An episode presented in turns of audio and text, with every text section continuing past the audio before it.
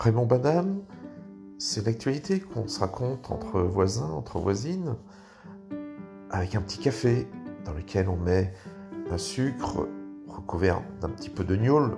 Vous savez, le gnôle qu'on n'a pas forcément déclaré au gouvernement.